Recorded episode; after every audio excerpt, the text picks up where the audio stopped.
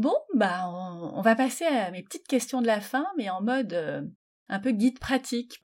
Donc pour aller à Madagascar, combien d'heures d'avion, quel décalage horaire?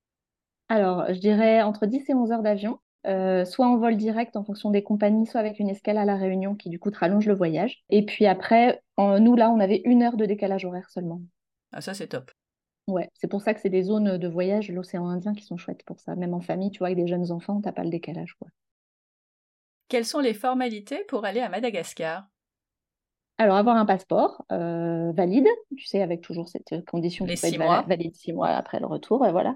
Et puis, euh, il y a un visa qu'on achète sur place, mais que tu n'as pas à faire avant. En fait, quand tu arrives à l'aéroport, euh, il y a, avant de récupérer tes bagages, là, tu as une queue où on te vend le, le visa. Et nous, pour 15 jours, c'était 10 euros par personne. Des vaccins, des trucs à prévoir côté santé?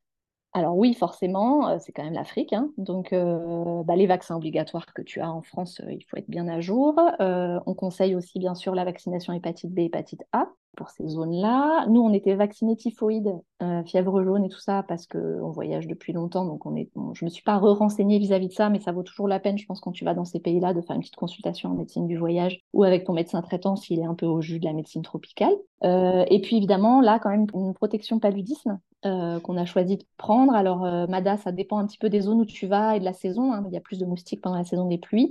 Euh, on s'était renseigné sur la zone nord-ouest. Alefa nous avait dit nous, on n'en prend pas, mais c'est un peu comme vous voulez. Moi, je voulais pas jouer du tout avec le palu.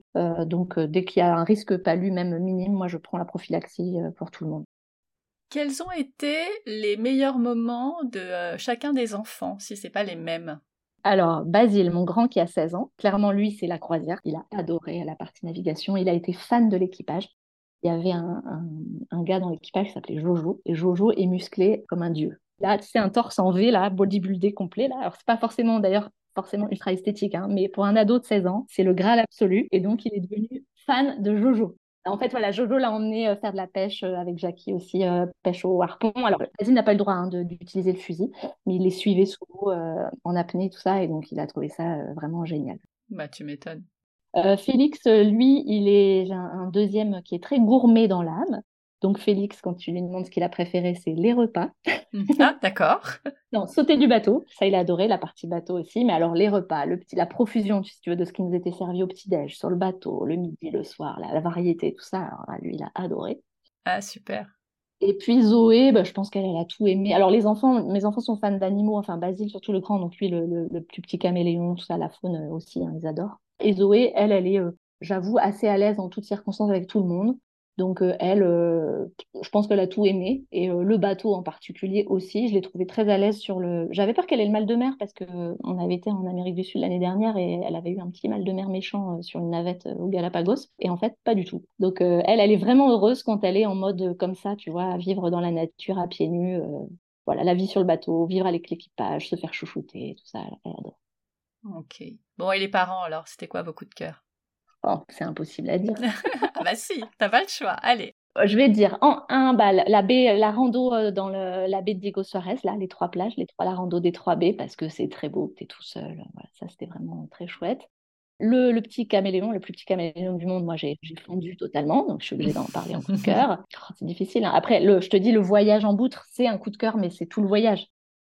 Et pour euh, ton mari?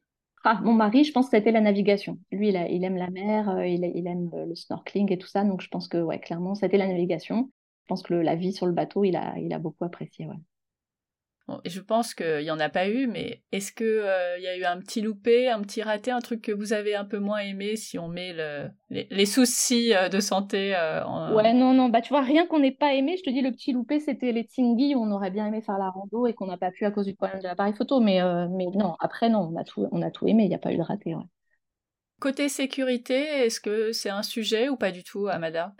Alors, beaucoup de gens arrivent à Amada en pensant que c'est un sujet. Nous, on l'a jamais ressenti, ni il y a dix ans, et pourtant il y a dix ans, c'était un peu plus brûlant pour les touristes français euh, par endroit, euh, ni actuellement.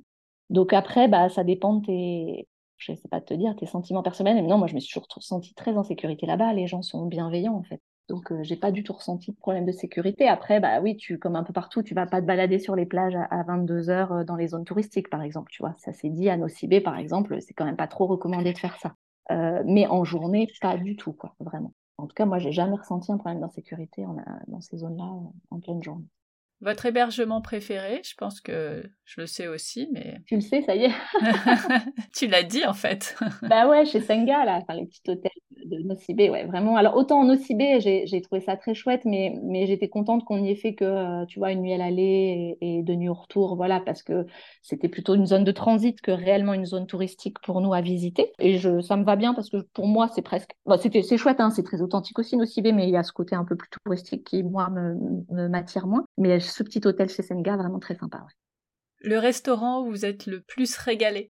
Ah, bah Simon, notre cuisinier de la boutre, euh, du boutre traditionnel. Votre cuisinier personnel oui, non, mais après, pour ceux qui n'auraient pas euh, les moyens ou l'envie de faire ce genre de voyage en boutre, euh, les petites gargotes, c'est top.